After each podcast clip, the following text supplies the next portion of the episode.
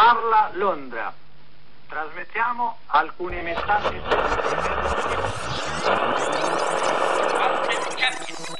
Zona infetta da partigiani. Cittadini, lavoratori, sciopero generale contro l'occupazione tedesca. Il regime fascista è quello, è un- stato un regime che per vent'anni ha proibito popolo italiano la libertà e la democrazia. perché le ultime elezioni furono fatte nel 29 ma con delle bastonate ti guardavano da sopra la cabina se votavi a rovescio come uscivi dalla cabina giù botte d'orbi Sono partigiano, perciò odio chi non parteggia, odio gli indifferenti. Antonio Gramsci, scritti giovanili. Sono Pinotti Avio, nome di battaglia Athos. Frequenze, frequenze partigiane. Bene, benvenuti a Frequenze Partigiane e puntata numero 9 della nostra trasmissione.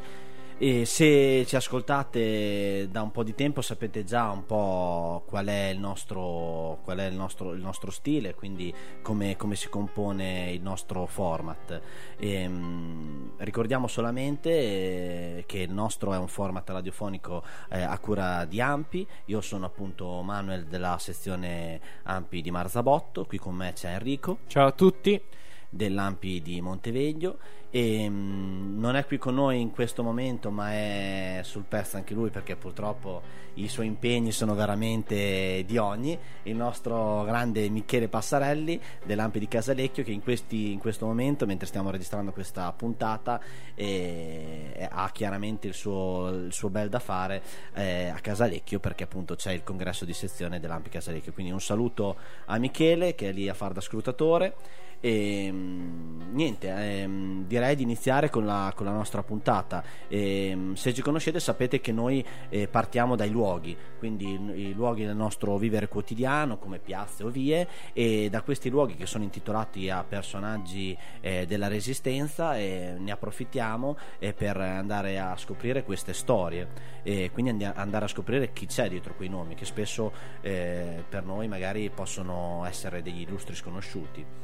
Ehm, prima però di andare avanti e scoprire chi, chi c'è oggi nella nostra trasmissione, qual è la persona a cui abbiamo dedicato questa puntata, eh, cedo la parola a Enrico che ci introduce la puntata con un brano. Sì, e oggi partiamo con eh, un pezzo che è un classico della resistenza italiana, stiamo parlando di Bella Ciao e anche per le prossime puntate avremo modo di sentirla in eh, tante versioni differenti.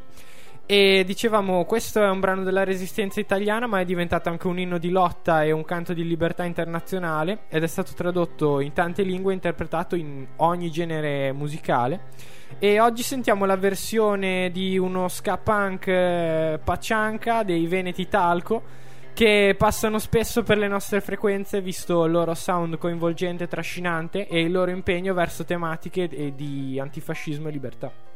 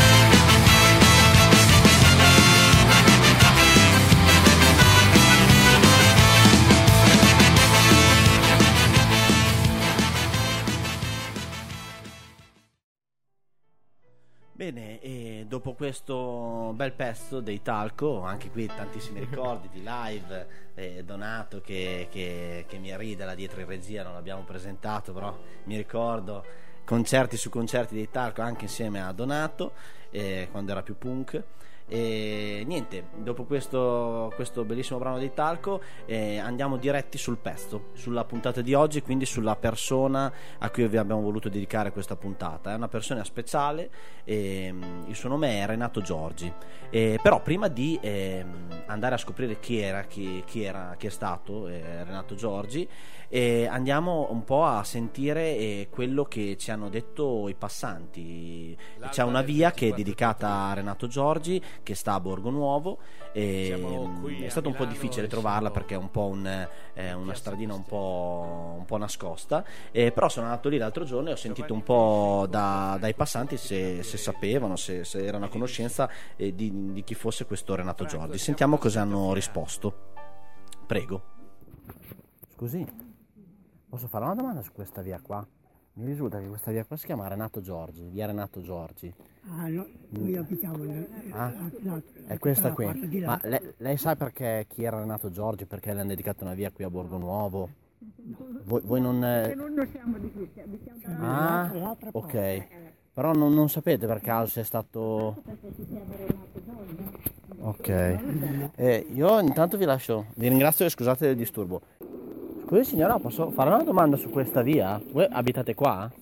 E, ehm, conoscete per caso la storia? Perché si chiama via Renato Giorgi? Chi era Renato Giorgi? È un... ehm, Si ricorda anche come, come Murri, come sempre di quelli...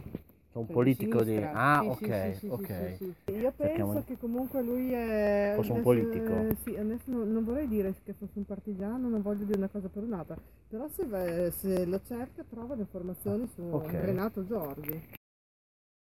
E noi siamo dell'Ampi, quindi eh, facciamo una trasmissione radio, quindi parleremo anche di lui. Ah, ah. Volevamo sapere se qui No, no, qualcuno... io, io so che Renato Giorgi è stato un sindaco e basta.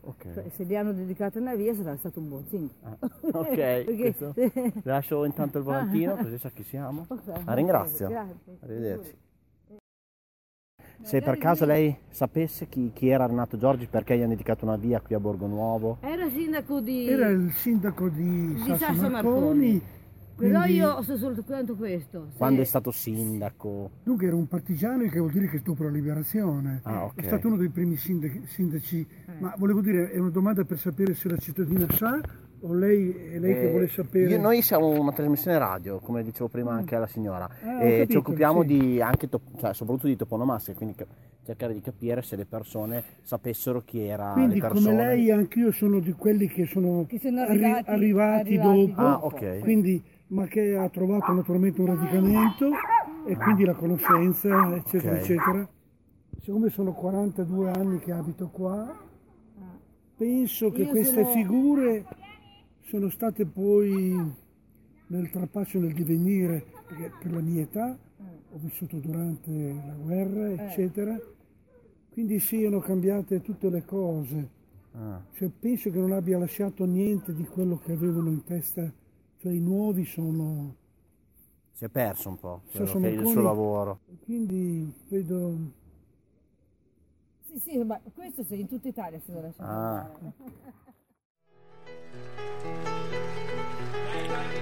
Bene, eh, bentornati. Come vedete, insomma, beh, direi che insomma c'era un po' di informazioni, magari non eh, proprio approfondite, però eh, abbastan- sono anche abbastanza contento in realtà. Ho visto eh, altri, altri risultati. Vedo Enrico che se la ghigna perché si ricorda dei fratelli Cervi cosa, cosa era venuto fuori. Quindi eh, Renato Giorgi sicuramente non è una figura così, così famosa, eh, però adesso diciamolo chi, chi è stato Renato Giorgi. Ehm, Renato Giorgi ehm, è nato a Battaglia Terme, eh, in provincia di Padova, il 26 febbraio eh, 1916. Ehm, si laureò in storia e filosofia e ehm, fin da giovane, quindi fin da- dai tempi eh, quando era studente, eh, aderì al movimento clandestino all'epoca eh, antifascista Giustizia e Libertà che era un movimento di, di ispirazione democratica, di cui eh, più tardi magari eh, approfondiremo un po' alcuni aspetti. E, mh, fondamentalmente inizia comunque a essere fa, fa l'insegnante di lettere in una scuola di, di Cortina d'Ampezzo. E, però appunto alla vigilia della guerra come tanti altri giovani eh, viene richiamata alle armi e eh, prenderà, prenderà poi eh, appunto il, purtroppo la strada per la Russia, quindi eh, partecipò alla, alla tragica eh, spedizione russa, la famosa, tristemente famosa Armir, e, e quindi ehm, se, se, se, non lo, se, non lo, sapete appunto eh, esattamente cos'è stata la, la, tragedia, la tragedia dell'Armir, ci sono parecchi libri dedicati a, appunto alla alla storia della, del corpo di spedizione italiana in Russia. Eh, praticamente fu una, fu una, disfatta per l'esercito italiano, quindi eh, molti non tornarono più da, dalla Russia perché appunto eh, dobbiamo immaginarci che eh, una, un, un'intera spedizione di, di soldati eh, male armati ma soprattutto eh, in condizioni precarie, quindi anche a livello di... Ehm, insomma, di, semplicemente di, di, vestizione, quindi eh, ci dobbiamo immaginare l'inverno russo che non è assolutamente una cosa da prendere sotto gamba e quindi eh, molte persone non tornarono più dalla, dalla, dalla Russia. E chi tornò tornò con delle, anche con, con dei danni. Eh, lo stesso Giorgi insomma, eh, si portò dietro quasi per tutta la vita eh, le, le vicissitudini comunque insomma eh, nel, nel suo fisico, il suo fisico sicuramente aveva risentito di questa eh, tragica spedizione e, ehm, quindi eh, eh, si, sa, si, salvò eh, per, per, il rotto della cuffia diciamo e tornò in Italia ehm, dove poi venne eh, trasferito eh, a Parma come comandante del servizio di sicurezza militare di uffici pubblici. E, ehm, chiaramente fu uno dei primi no, dopo il 25 luglio eh, 43 e quindi eh, con la caduta del, del fascismo e l'armistizio dell'8 settembre ehm, a eh, prendere un po' le, iniziare un po' il, quel lavoro di resistenza. Quindi eh, essendo avendo già fatto parte del, del, movimento giustizia e libertà eh, era già un, un, oppositore del regime prima che il regime accadesse. Quindi alla, alla um, dopo l'8 settembre eh, rientrò a Bologna e come dire eh, entrò eh, nel, nel, partito d'azione e, e fu inviato eh, questo nel, nella primavera del 44 eh, a Casteldaiano dove partecipò eh, all'organizzazione delle, delle formazioni partigiane. Poi mh, da, da, Casteldaiano mh, passò eh, nel Frignano, quindi nel, nel territorio modenese e ehm, fu uno dei principali collaboratori di una persona, eh, una figura leggendaria per, per la resistenza eh, come eh, Mario Ricci, eh, nome di battaglia Armando, eh, che era appunto a capo della Repubblica di Montefiorino ehm, una delle, delle, storiche repubbliche eh, partigiane che si costituirono eh, nel, nel, periodo della, della resistenza.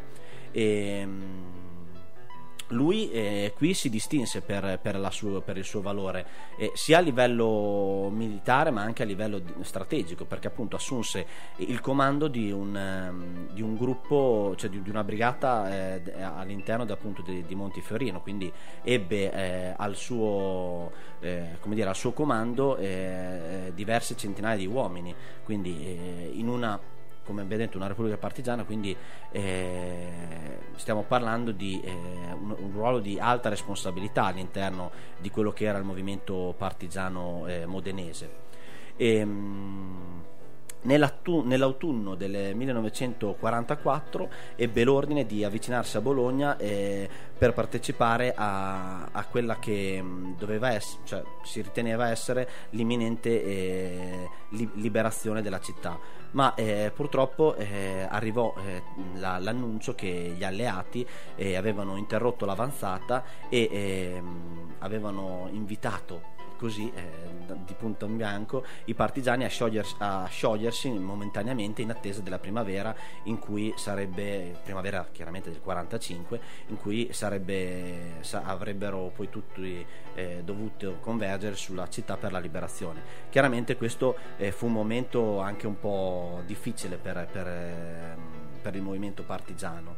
E, mm, quindi ehm, qui le, ci fu anche un momento difficile per lo stesso Renato Giorgi perché appunto ehm, per cause belliche, quindi per, per- per la guerra, eh, fu colpito da una grave malattia e, chiaramente ehm, in quelle situazioni lì eh, è, è difficile eh, poter contare su come dire, ospedali eccetera perché c'erano un po' mezzi, mezzi di fortuna.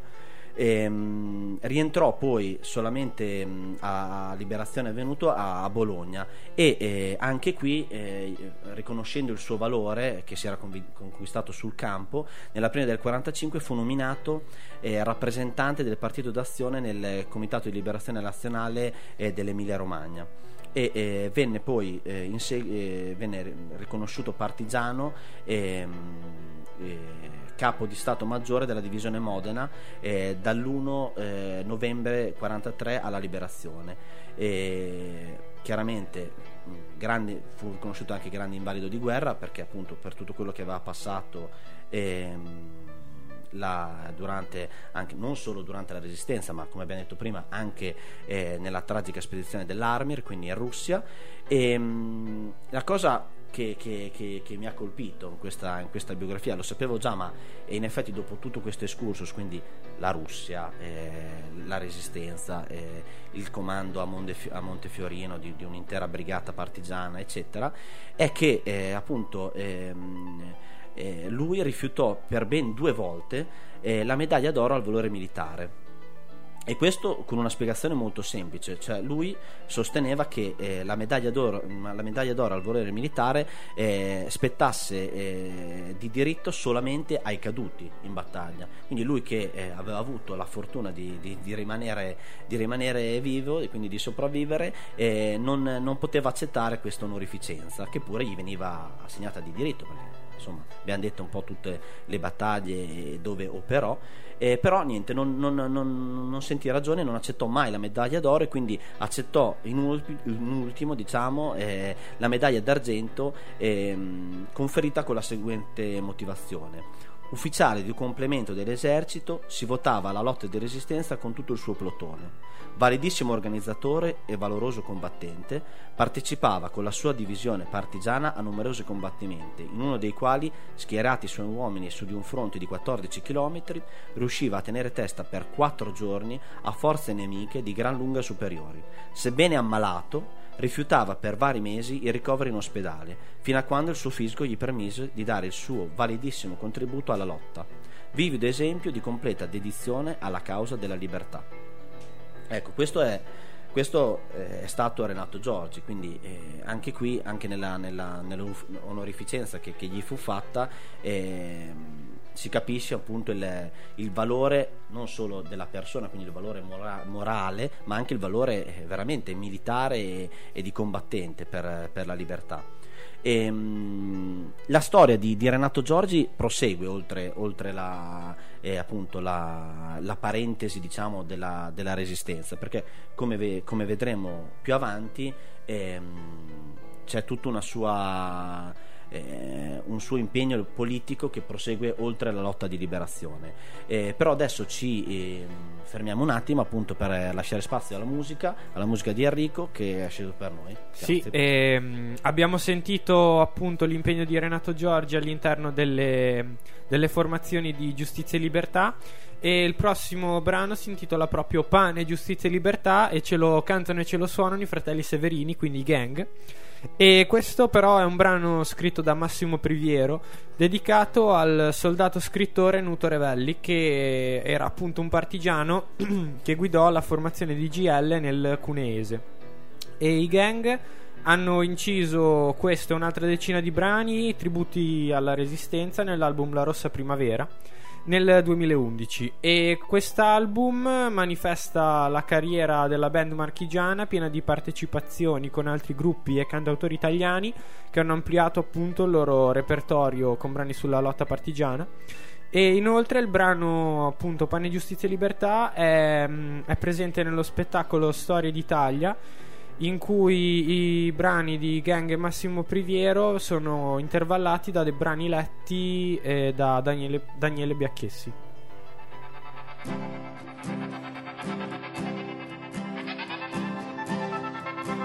Il ragazzo camminava con la neve alla gola, la strada era solo nebbia scura e i soldati cadevano a cento all'ora, tenente degli alpini, capo di muli e contadini, di cento pazzi senza alcun perché, nel gennaio del 43. Il ragazzo respirava con la neve dentro agli occhi, con la neve dentro al cuore. E il vento sfondava il suo dolore, diceva se ritorno a casa, se mai ritorno ancora intero. Oggi ho capito a chi dovrò sparare, sparare per davvero.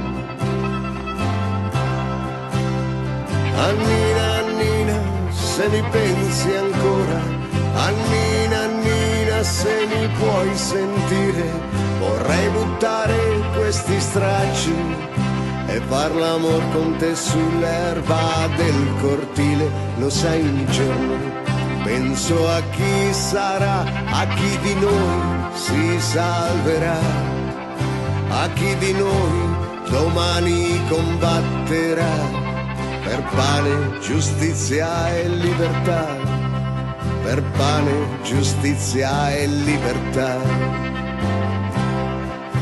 Così ragazzo tornò indietro, senza regali appesi al petto, gli dissero non dirlo in giro, non crederanno quel avete fatto e Nuto prese il suo fucile ed il sentiero lungo il fiume e se lo porto via con sé a fine estate del 43.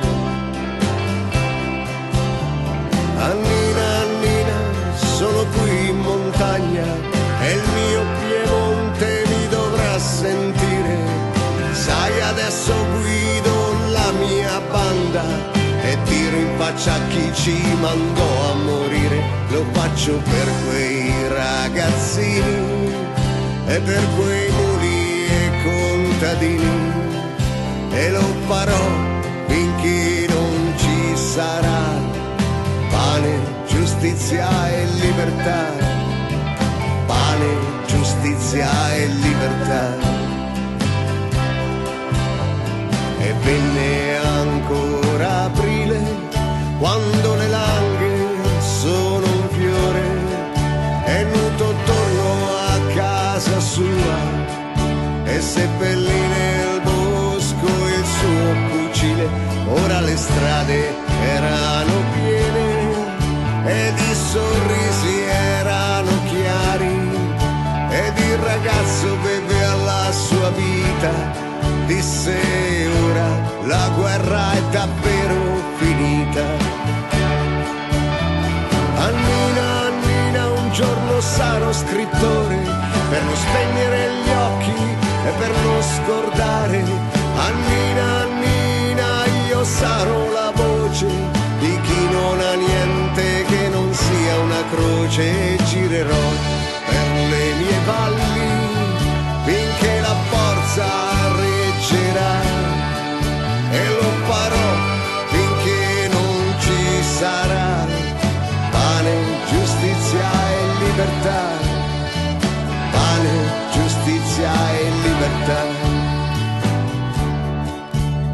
il ragazzo camminava dove le langhe sono un fiore, il sole tramontava piano per il soldato e lo scrittore, per il soldato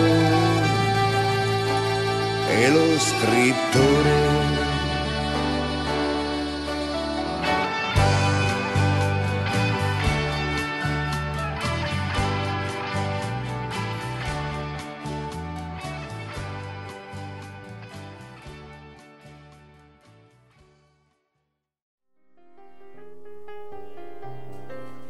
Bene, dopo questo pezzo dei gang, che noi ascoltiamo molto volentieri, spesso ascoltiamo i gang e qualcuno ce l'ha fatto anche notare questa, questa scelta, ma eh, secondo me possono essere, poi non so, correggimi se sbaglio Enrico, però secondo me, per me sono sempre stati un po' i clash italiani. Ah beh, certamente, sia per le musiche che per le tematiche riportate nei numerosi album dall'inglese all'italiano. Eh, e quindi secondo me è anche giusto eh, dare il giusto riconoscimento a questi, questa band che secondo me in Italia non è apprezzata come meriterebbe, quindi è anche giusto, cioè almeno il nostro lavoro, oltre alla riscoperta storica, è anche la riscoperta musicale di alcuni di, alcuni, di alcune band eh, che forse non sono, non sono così note.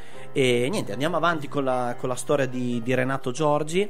E, mh, prima di introdurre la, la, prima intervista di oggi, e, mh, devo fare un, una piccola parentesi, nel senso che appunto abbiamo parlato del Renato Giorgi fino adesso almeno, e il Renato Giorgi partigiano, quindi appunto eh, che ha aderito già da già da, da, da studente al, appunto, al, movimento di giustizia e libertà, di ispira- movimento di ispirazione democratica e quindi già antifascista all'epoca, poi dopo appunto con la dopo la, la disfatta delle, in Russia delle, dell'Armire, dopo il ritorno in Italia, partecipa alla, alla resistenza e, e, dopo la, la liberazione eh, si apre diciamo, una, una, nuova, una, nuova, vita per, per, non solo per, per, Renato Giorgi ma per tutta l'Italia. E appunto è il ritorno della democrazia con il eh, ritorno della democrazia eh, anche Renato Giorgi diciamo che eh, ehm, decide di, di, mettersi attivamente in politica. E quindi ehm, piccolo, piccola parentesi sulla vita privata diciamo. Ehm, nel novembre 49 eh, si, si, va, eh, si, si, si, sposa con Anna Mariano Vasconi e da quel matrimonio nacquero eh, Antonio e eh, Maria Teresa. E qui si trasferisce eh, la famiglia a Sasso Marconi e ehm, dopo il trasferimento a Sasso Marconi appunto eh, diventa sindaco di, quella, di questo, questo, paese appunto. Eh, diventa sindaco dal eh, un ruolo che ricoprì dal, dal 56 al, al, 65 quindi due mandati.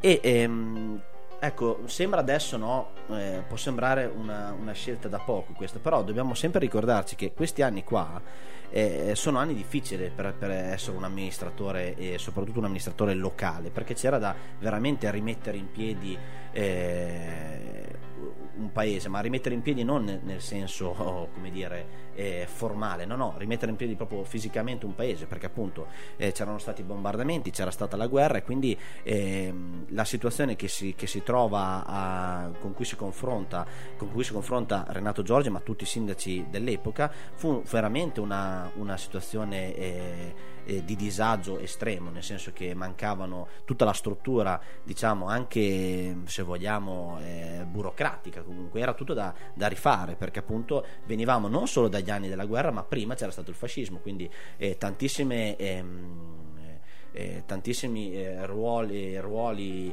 eh, democratici eh, erano stati come dire, eh, distrutti o comunque intaccati dal, dal, regime fascista, quindi si trattava di decidere eh, un nuovo modo anche di intendere la cosa pubblica.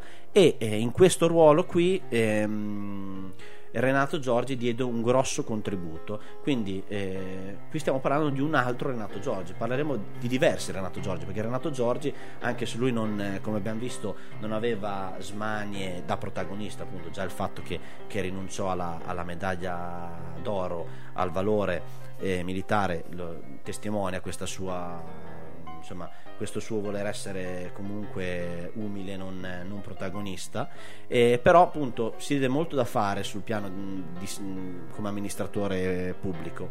E mh, in particolare di questo Renato Giorgi sindaco e ci parla molto specificatamente all'intervista che vado qui adesso a presentarvi, eh, intervista Gianni Pellegrini che ehm, anche lui è stato sindaco a Sasso Marconi eh, in anni più recenti e ehm, però proprio con Renato Giorgi eh, fu eh, consigliere comunale e anche assessore. Quindi si ricorda molto da vicino l'esperienza eh, amministrativa l'esperienza, l'esperienza, di sindaco di Renato Giorgi. Quindi ehm, se la regia ce lo consente eh, vi manderei appunto l'intervista che abbiamo raccolto eh, a Gianni Pellegrini siamo qui con eh, Gianni Pellegrini, Era, è praticamente la continua di, una, di un'intervista, comunque una chiacchierata che abbiamo già fatto e ehm, per ripercorrere eh, un attimo, perché non è assolutamente facile eh, ripercorrere questa storia, comunque la storia di Renato Giorgi. Quindi quello che ci interessa adesso è eh, Renato Giorgi sindaco o comunque il suo arrivo a Sasso Marconi. Prego. Renato Giorgi arriva a Sasso Marconi nel 1956 in vista delle elezioni amministrative.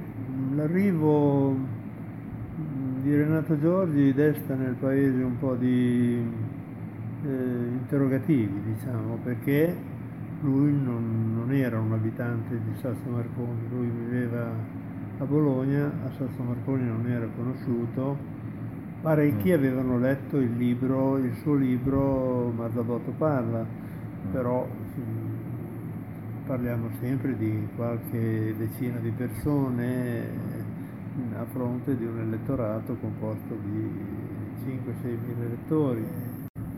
Lui eh, si affermò anche per una caratteristica che eh, assume un valore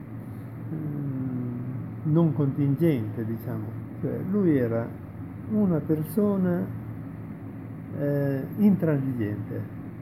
Era, questa sua intransigenza non vuol dire che fosse um, un testardo, no, era uno che aveva dei principi precisi dai quali non derogare. Mm. Questa sua caratteristica entrò in collisione con alcune situazioni locali che eh, avrebbero anche segnato il secondo mandato. Non voglio soffermarmici più di tanto, il caso della entrata in collisione con le autorità ecclesiastiche del, del comune, del, sì, del comune di Sasso Margoldo, del capoluogo. In quei primi anni del 1960 il comune si propose di eh, dare il via a, alla politica del territorio, una politica urbanistica. Non, Sasso Marconi non aveva piano regolatore, non aveva strumenti urbanistici, non aveva neanche un ufficio tecnico. E col piano regolatore eh, si disciplinò l'uso delle aree e quindi era naturale che qualcuno rimanesse scontento perché ovviamente non avrebbe potuto più, eh, diciamo così, eh, commercializzare le aree di proprietà. Uno di questi fu il reggente della parrocchia di ah. Sasso Marconi relativamente a terreni che aveva in dotazione la parrocchia stessa questo causò un grosso un grosso un fatto, frattura, un fatto che eh, assunse anche una rilevanza politica, o, o, politica che andò oltre il comune, mm. nel senso che il eh, parroco una domenica in chiesa mm disse che avrebbe scomunicato i, tutti quelli che avevano votato il regolatore. E io non mi intendo molto di queste cose, dopo poi abbiamo anche verificato, non, non poteva, un parroco ovviamente non può scomunicare nessuno, comunque la sua...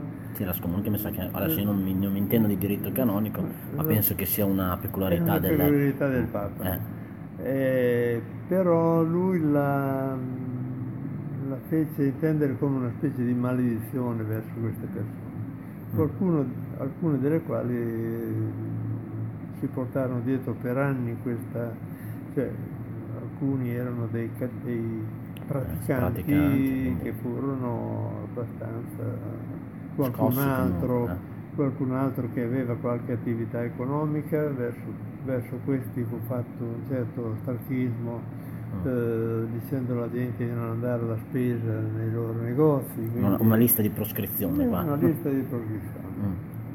Quindi in questo- anche in questa occasione Renato si comportò come si comporta un- una persona che ha, che ha dei principi, che ha una propria, eh, diciamo così, una propria, proprio modo di vedere le cose eh, in modo laico, non, non- non, eh, non- non pronto a, a dei baratti di qualsiasi genere, pagandone anche lui in prima persona delle conseguenze, perché poi in seguito, finito di fare il sindaco, eh, lui eh, accettò di acquistare una, una, una piccola cartoleria in centro Sasso e verso la sua attività furono parecchie le pressioni verso l'azienda perché non andassero a comprare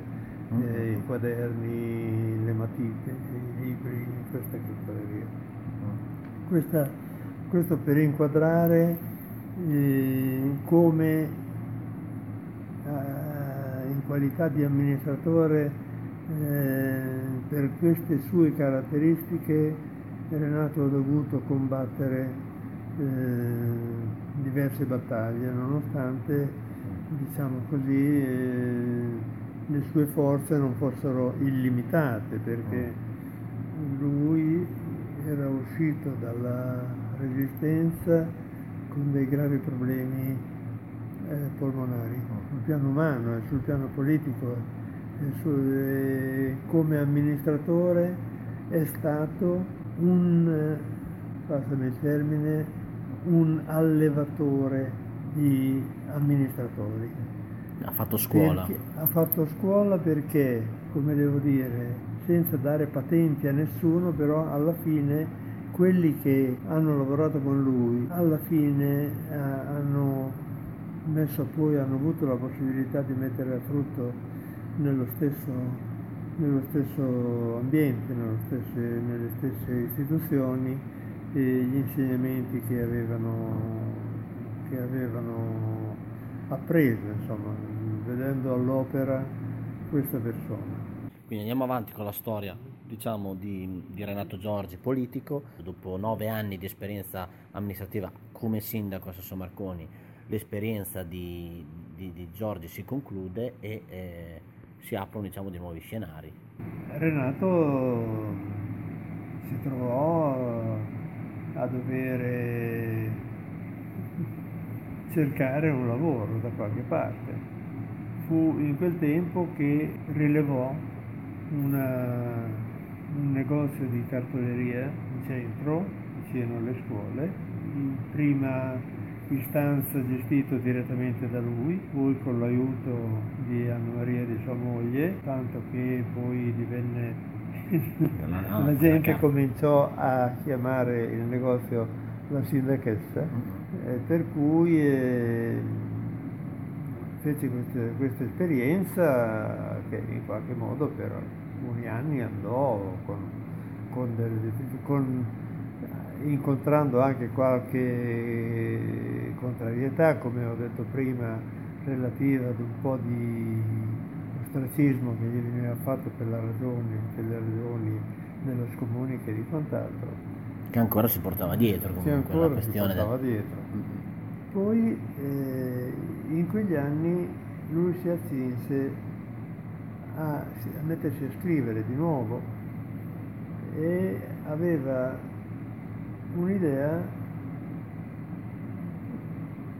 all'inizio degli anni 70 che mi eh, coinvolse e l'idea era quella di scrivere un libro sulla storia di Sasso Marconi dagli anni 10, dagli inizi del secolo fino alla liberazione, eh, attraverso le testimonianze dei, dei superstiti.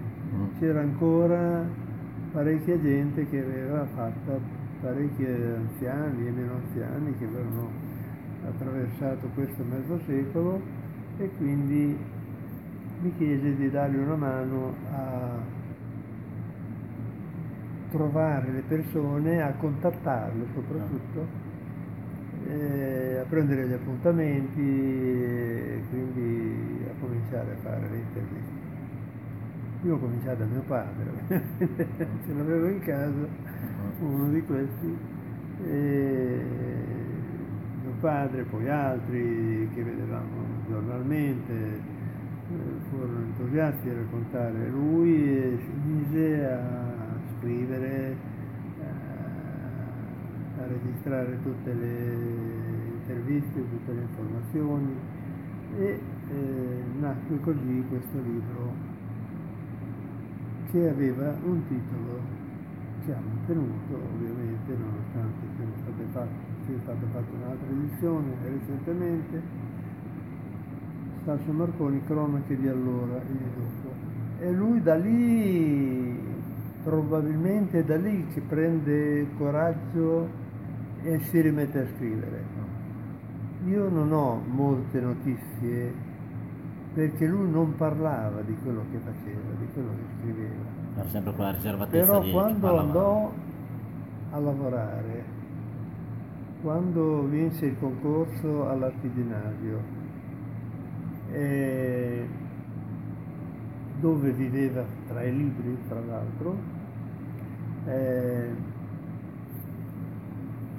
lui eh, probabilmente lavorò con una tale intensità che eh, è stata scoperta solo dopo la sua morte. Eh, Questa è una parentesi che faccio molto volentieri per raccontare chi era Renato Giorgi. Renato Giorgi conosceva personalmente, era in- eh, dunque fra le sue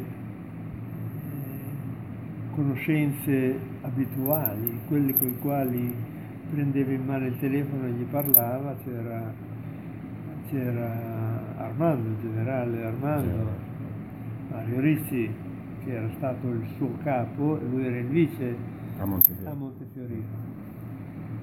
C'era Enrico Mattei, il presidente dell'ENI. Leni, anche lui partigiano. Eh, col presidente dell'ENI lui concordò, mentre faceva il sindaco, la- l'allacciamento di Sasso Marconi alla rete del metano, uno fra i primi comuni della regione, che abbia avuto, della regione della provincia di Bologna che abbia avuto il metano.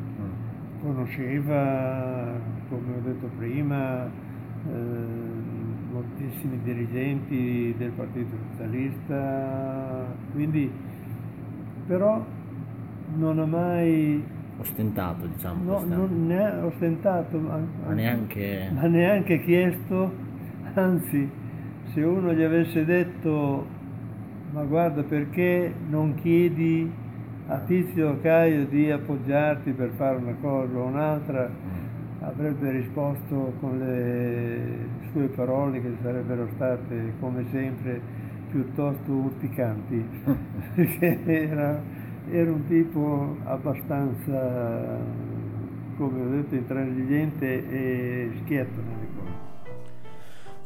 Ecco, questo era un po' il, il racconto di, di Gianni che, che ringrazio personalmente per la, per la bella intervista e anche per la- l'ospitalità, insomma, no? Eh, perché mh, era in realtà una cosa che eh, volevo fare da tempo, un'intervista a Gianni Pellegrini su, su Renato Giorgi, proprio perché secondo me eh, tra i tanti Renato che si ricordano, quindi Renato partigiano, come diceva anche lui durante l'intervista, il Renato scrittore, che è tutta un'altra...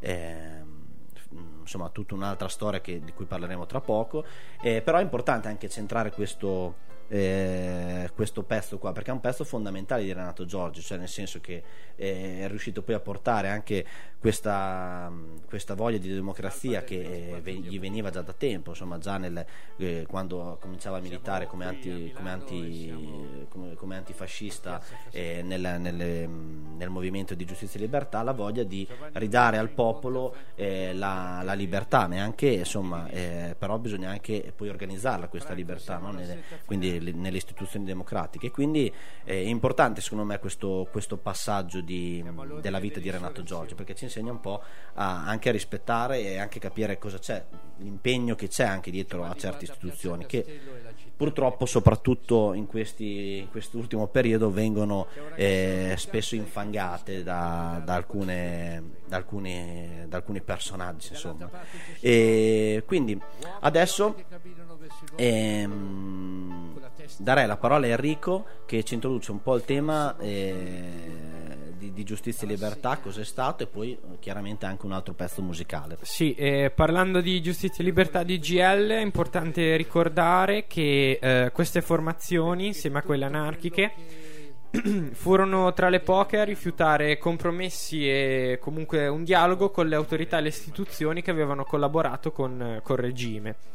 E GL eh, si contrapponeva quindi alla scelta anche dei comunisti con la svolta di Salerno di accettare un governo come quello di Badoglio che era composto e appoggiato anche da monarchici e dal clero che avevano appunto sostenuto il regime fascista. E la scelta di giustizia e libertà è esplicitata nella, can- nella canzone La Badoglieide, che eh, come si intuisce dal titolo è un brano scritto a più mani e da diversi partigiani, tra cui anche Nuto Revelli, che come dicevamo prima eh, aderiva appunto a GL. È un brano che dà voce alle insofferenze e alla rabbia generate dalla fuga del, maresciallo- del maresciallo Pietro Badoglio e il quale dopo aver ligiamente servito il regime fascista l'8 settembre si rifugiò in meridione col re sotto la protezione degli alleati lasciando le truppe e tutti gli italiani allo sbando e sotto la dominazione nazista e nel testo sono riportate tutte le situazioni in cui Badoglio non perse occasione di far valere la sua, auto- la- la sua autorità e è anche evidente come si sia poi riciclato così che tutti i suoi crimini sono rimasti impuniti ancora oggi. E mm, per l'occasione sentiamo una cover delle Primule Rosse, che sono una band torinese composta da soprattutto ragazze che interpreta brani antifascisti per resistere suonando e cantando.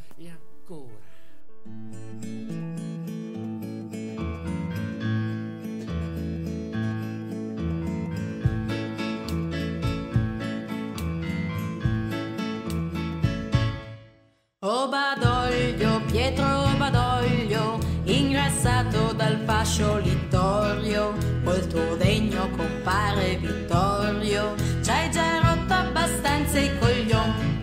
Class my dick parade, class my fight parade, class my dick, class my fight, class my dick parade, class my dillo, sì sì, class my faro, no no, tutto questo salvarti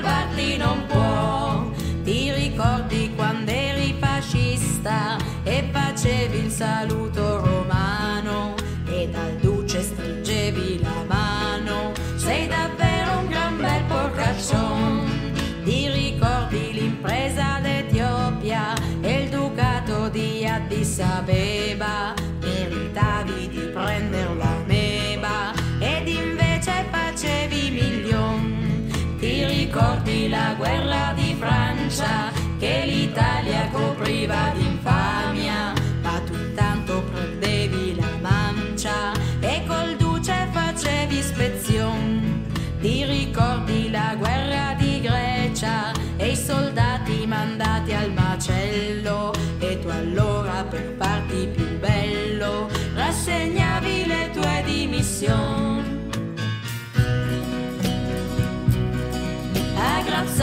giocavi alle bocce mentre in Russia crepavano gli alpini. Ma che importa ci sono i quattro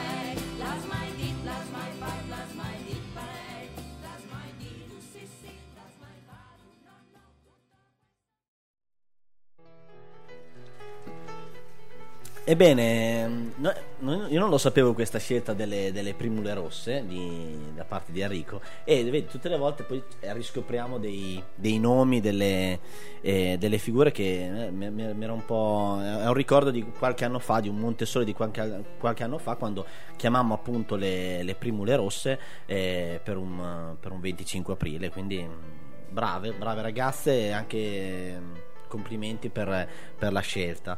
E, mm, sì, interessante anche questo, questo excursus anche di Enrico sulla questione di Badoglio, che in effetti è una, è una di quelle questioni che eh, ha fatto molto discutere, anche questa cosa qua del... ehm, come, come abbiamo detto altre volte parlando di altre brigate, appunto c'erano varie brigate di eh, ispirazione ed estrazione molto diverse anche tra loro, quindi ehm, le brigate diciamo Garibaldi che erano appunto di ispirazione comunista qui vediamo come appunto eh, la diversità anche d'opinione rispetto a una cosa abbastanza importante come quella del, eh, del governo centrale. Chiaramente stiamo bisogna sempre essere eh, noi non siamo storici non vogliamo esserlo però c'è anche una, veramente una questione di, di contestualizzazione storica rispetto a, a, quel, a quel periodo. E, eh, però questo ci fa capire una volta di più anche il tipo di, di persona che era eh, Renato Giorgi perché appunto eh, la fermezza no, di giustizia e libertà in, in cui, eh, con cui no, ehm, eh, disse no al governo Badoglio è la stessa fermezza che, che ha portato poi avanti anche nel suo, sua, in tutta la sua vita diciamo lo stesso Renato Giorgio cioè una fermezza morale no?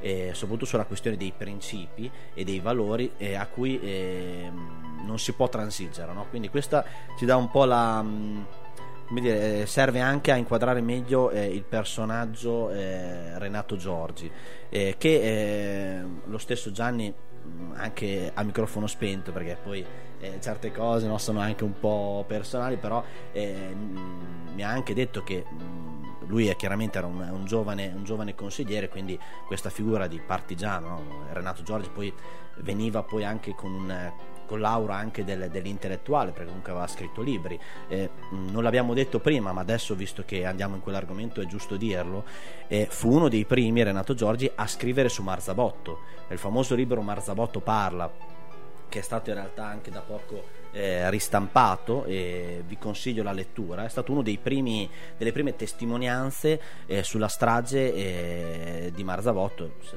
meglio dire la strage di Montesole. E, mm, eh, questo è un lavoro prezioso eh, che Renato Giorgi ci restituisce in questo libro, secondo me fondamentale per chiunque si voglia avvicinare alla storia di Marzabotto. Quindi Marzabotto, Marzabotto parla, Renato Giorgi, un libro molto importante. Sempre ehm, parlando di, di libri, ehm, dopo l'intervista di di Gianni, eh, un altro libro abbastanza importante, eh, Sasso Marconi, eh, Cronache di allora e di dopo. Io l'ho, l'ho letto molto, molto velocemente proprio perché appassiona. Anche qui ci troviamo davanti a eh, non Renato Giorgi, che so, uno di solito, no, visto che ormai abbiamo un po' esperienza di libri di partigiani, solitamente sono anche magari eh, ci sono dei riferimenti biografi- autobiografici no? alla propria storia di partigiano, di lotta. In realtà Renato Giorgi anche qui eh, fa storia a sé, nel senso che lui spesso e volentieri racconta la storia di altri, quindi ehm, testimonianze di quello che avvenne a Sasso Marconi. Secondo me Sasso, mh, Sasso Marconi, cronache di allora e di dopo, è bello proprio per, per, ehm, come dire, per il minuto per minuto, no? la, la cronaca di, di quello che avvenne negli anni anche eh, che, ehm, che precedettero la guerra, quindi cosa è stato il regime, cosa ha voluto significare in quelle comunità eh, l'avvento del regime fascista. E ora in- eh, introduco l'intervista a Vittoria Ravagli perché appunto c'è tutto il lato appunto che io ho solo introdotto del Renato Giorgi autore, quindi scrittore. E soprattutto in questa intervista è interessante eh, il ruolo di Renato Giorgi scrittore per bambini perché appunto i libri di cui ci parla specificatamente eh, Vittoria Ravaglie in questa intervista che eh, me ne prendo la responsabilità ho dovuto tagliare pesantemente purtroppo per, per- per stare nei tempi radiofonici eh, però ehm, spero di aver eh, lasciato il, il significato di questa il messaggio di, di Vittoria Ravagli ehm, e quindi adesso ve lo ve, lo- ve la, ve la lascio questa, questa intervista e mm, a dopo questi libri che tu vedi, che conoscerai tutti, immagino, no? Sì. I libri suoi. E s- se tu guardi le premesse, che sono fatti o da letterati, da storici, da amici, eccetera, così, tutti, tutti eh, parlano moltissimo di lui come uomo perché c'è tutto il discorso storico, tutto quello che lui ha fatto come partigiano, ma eh, lui ha, ha avuto delle parole particolari proprio dopo finita la guerra. E praticamente il suo concetto era questo: noi abbiamo combattuto e abbiamo ucciso perché i nostri figli non abbiano più la guerra e non uccidano mai più. E quindi il suo discorso era un discorso proprio improntato moltissimo sulla pace, sulla pace futura che lui sognava e anche eh, in moltissimi dei suoi libri, dei suoi racconti, eh, c'è questa morale che eh, dobbiamo riconoscerci tutti uomini e donne, indipendentemente dalla nostra razza, dal nostro credo religioso. Quindi è una persona estremamente aperta eh, come pensiero e, e quindi diciamo politicamente era una persona eh, eccezionale e- ed è una persona molto mite. E la sua bellezza per me almeno ecco vista da me eh, è, è questo suo non, non essere, essere mai in prima fila essere mh, sempre restio anche il fatto stesso che non avesse accettato la medaglia d'oro Sì, eccetera. Mm, eh, lui era restio, non era uno che voleva mm, farsi conoscere se non per le sue doti umane, ecco. E quindi anche i suoi libri sono poetici, ecco, secondo me, a parte quelli che eh, debbono semplicemente trasmettere dei dati di guerra, delle cose di guerra, ma lui trova sempre il modo di... Lui riesce a essere poetico perché era veramente lui una figura mm, di una profonda poesia e anche la, la sua morale si trova in tutti i libri per bambini che per me sono Stupendi. stupendi. I suoi libri per Concordo. bambini sono meravigliosi, sia i due, le storie di Merendina e, mm, e Tutti al mare che ha dedicato a Marité e a Nino. Mm, e anche Bravo Brigante hanno tutti una morale, sono per bambini piccoli più o meno, delle elementari, non sono quei libri che sono per piccoli e per grandi, Mhm. hanno una morale universale e bellissima e, e proprio eh, così portano avanti un discorso sulla giustizia, sull'uguaglianza, moltissimo sulla giustizia. Eh, il fatto che appunto si debbano avere e dare possibilità a chiunque, indipendentemente appunto dalle sue origini. Per me il suo messaggio migliore è questo, il suo grandissimo amore per i ragazzi. Bellissimo, per esempio, Franco tra i ribelli. È attualissimo. Adesso io voglio farlo girare nelle scuole di nuovo. Mhm. È attualissimo, è la storia appunto di questo ragazzo che poi lui si è is- ispirato a un ragazzo che è esistito veramente e che poi è morto, è morto facendo un ragazzo ebreo eh, che faceva parte di un gruppo di tedeschi che avevano rifiutato di combattere. Mhm. E- ed è bellissima questa storia, lui muore proprio, mm, vabbè, questo suo Mhm. discorso eroico, ma è meraviglioso perché qui c'è un po' mh, tutto il suo mondo, eh, tutto quello che lui in cui crede e lui lo fa dire, eh, lo fa attraverso questa cosa, la vive, la fa vivere attraverso questo ragazzo molto giovane. È bellissimo questo libro. Poi, vabbè, Masabotto parla, lo sappiamo Primo tutti. grande. Il primo grande libro. Quindi comunque lui aveva molta attenzione per i ragazzi anche per comunicare i valori Moltissimo. che, per secondo cui aveva me- combattuto. Sì, sì, per lui e il suo, beh, prima di tutti i suoi figli Mhm. e i ragazzi, ci sono delle foto lui con i bambini, non so, Sì, era- visti, sono meravigliose. Quindi quando con Anna abbiamo deciso di fare il premio Giorgi, eh, l'idea è stata, in questo premio noi eh, pensiamo a farlo conoscere in Italia e nel mondo, perché siamo andati anche a Elston, abbiamo fatto, Mhm. proprio l'abbiamo divulgato il più possibile. E lo facciamo con una sezione adulti e giovani. E poi lo vogliamo far conoscere nel nostro territorio, partendo dai bambini, proprio perché nei nostri bandi c'era proprio scritto così, proprio tenendo conto dell'attenzione che ha sempre avuto Renato nei confronti dei bambini, il suo linguaggio così semplice, rivolto ai bambini, così bello, così ehm, comprensibile, Puro puro, comprensibile da tutti. E, e questi, questi valori meravigliosi che lui trasmette. E quindi facciamo questa cosa che nello stesso tempo ten- tenga conto dei vari Renati, il Renato della resistenza, Mhm. il Renato della storia, che è fondamentale sia nel nostro territorio, ben chiaro, che si sappia ben chiaro chi era, che cosa veramente ha fatto, però partiamo dai bambini, che col suo linguaggio poetico lo sappia Comunicare con loro. comunicare con loro, quindi lo conosco e i bambini quindi, vabbè, hanno partecipato e abbiamo avuto le partecipazioni bellissime, insomma. E poi facevamo anche negli altri paesi, a Casalecchio, l'abbiamo fatta anche in tutta Italia, abbiamo avuto degli anni con dei lavori meravigliosi, Intensi. intensissimi, bella anche la partecipazione a Elston, abbiamo avuto, quindi il, il nome di Renato ha girato, girato, girato e io sono contentissima. E tornando un attimo solo alle, alle poesie di Renato, io amo moltissimo di Renato, vabbè, mi piacciono molto tutti i suoi libri, in particolare, come ti dicevo, Franco Tarivè, i libri dei bambini e alcune sue poesie. E le, poesie che amo di più sono due. Una che abbiamo quasi sempre messo nel- nelle riviste, perché ogni anno usciva la rivista con Mhm. le poesie dei vincitori, Dei ed è. Olimpiadi, perché a Renato, secondo me, non doveva essere fatto un premio, ma come facciamo per Betty, una mattina di poesia. Mm. Perché non era un tipo da premi lui. Mm.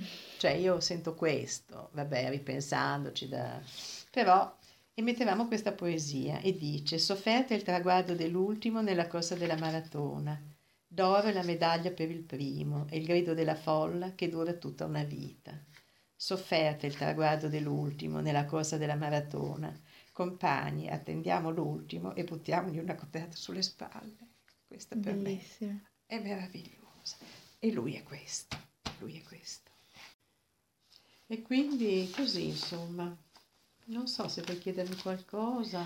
Ma sì, volevo, sì, soprattutto mm, chiederti appunto come secondo te, io di poesia non me ne intendo molto sinceramente e, eh, sono più, cioè, ho letto più i suoi libri, mi piacciono un sacco quelle per bambini e mi ha sempre incuriosito questo- questa sua mh, propensione, il perché voleva scrivere ed era così bravo a, a, mh, interagire con i bambini. Ma intanto lui è un insegnante, Ok, quindi l'aveva proprio nella Nel sua, sangue, nel diciamo. suo- era un suo desiderio. ok. E poi secondo me la paternità eh, lo aveva moltissimo sensibilizzato su questa cosa, insomma, Però anche- bambini. Anche quando prima mi hai detto mh, del fatto che appunto lui eh, ha fatto il partigiano per fare in modo che poi i Che suoi, i suoi figli, figli, no- sì, quindi anche sì. questa cosa, questo aspetto generazionale è un aspetto che eh, cioè, mi mancava, che non conoscevo Eh. e che anche sì, adesso che me lo fai notare, si vede, cioè capisco, capisco proprio il perché ha voluto, ehm, cioè riesca così bene a comunicare con i bambini e, e- e anche con gli adulti però, Sì, perché io- comunque... Io, comunque vedo nelle persone una grande differenza tra un'impostazione e un'altra. Ci sono persone che sono impostate sul presente. E lui è impostato sul futuro, Sul futuro, sulle sì. generazioni. Lui lavorava, viveva, faceva in vista del, del mondo che avrebbe lasciato, che Mhm. avrebbe creato. Purtroppo questo manca molto nella politica di oggi. Eh, certo. C'è una visione contingente per cui oggi fai una cosa più di un buco, ne ha più un'altra, non, non vedi lontano. Sono pochissimi quelli che ti fanno capire che loro non pensano a se stessi, ma pensano al futuro. Infatti- Ma un futuro avanti. Mm. Quindi lui pensava ai suoi figli, ma eh, lui richiamava, non mi ricordo in quale dei suoi libri, mm, c'è una frase di Bertolt Brecht che fa proprio questo, lo stesso discorso che faceva lui, con le sue parole naturalmente, ma dice quello che noi abbiamo fatto, anche cose tremende che abbiamo fatte, le abbiamo dovute fare perché abbiamo voluto lasciare un mondo diverso ai nostri figli. Ecco, cioè, secondo me lì c'è tutto. Mm-mm.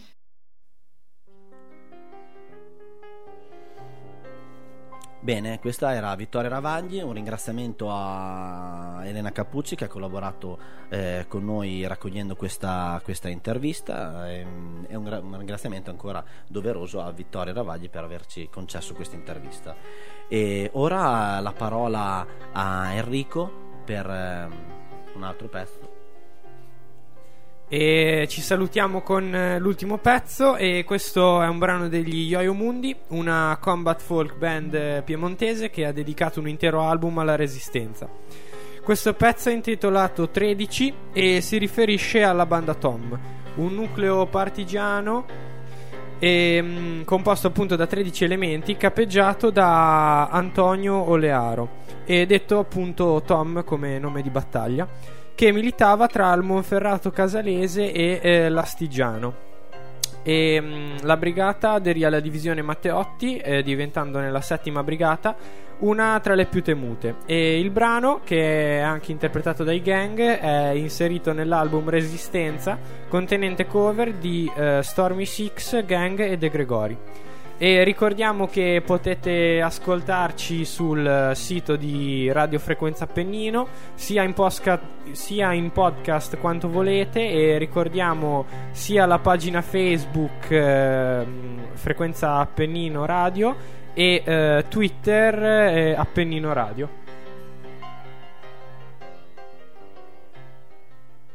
Uno gridava viva la libertà, Due rispondeva a noi la si conquisterà. tre sorrideva mentre quattro dormiva. Cinque aveva tanto freddo e un poco di paura. Sei vegliava il suo sonno quando la notte si fece più scura.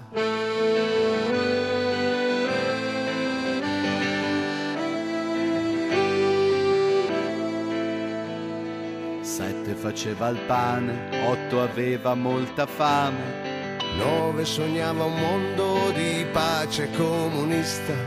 Dieci parlava inglese, all'undici che gli chiese.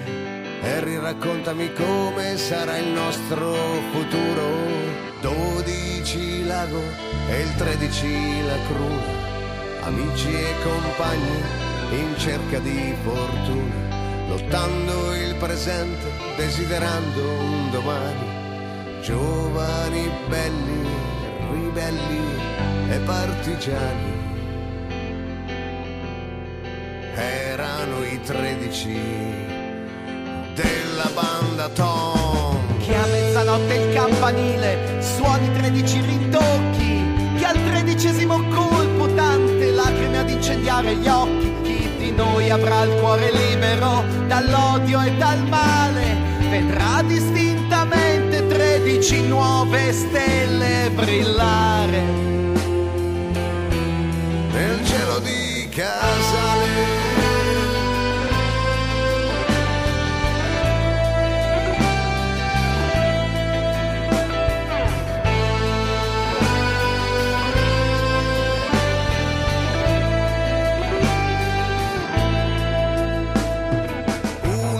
Chiedeva adesso cosa ci succederà.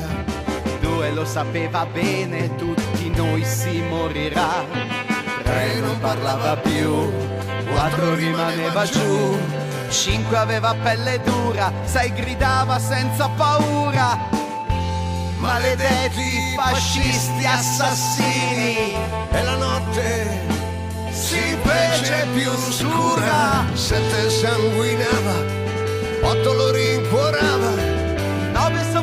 per il suo sogno che intanto svaniva. Dieci si difese dai colpi, da quelli più vili. A spezzare le mani all'undici fu il calcio dei fucili. Dodici lago e tredici la cruna. Amici e compagni, senza più fortuna. Neve e tormento, filo di ferro sulle mani. Giovani fratelli, Ribelli e partigiani. Erano i tredici. Della banda della banda Tom.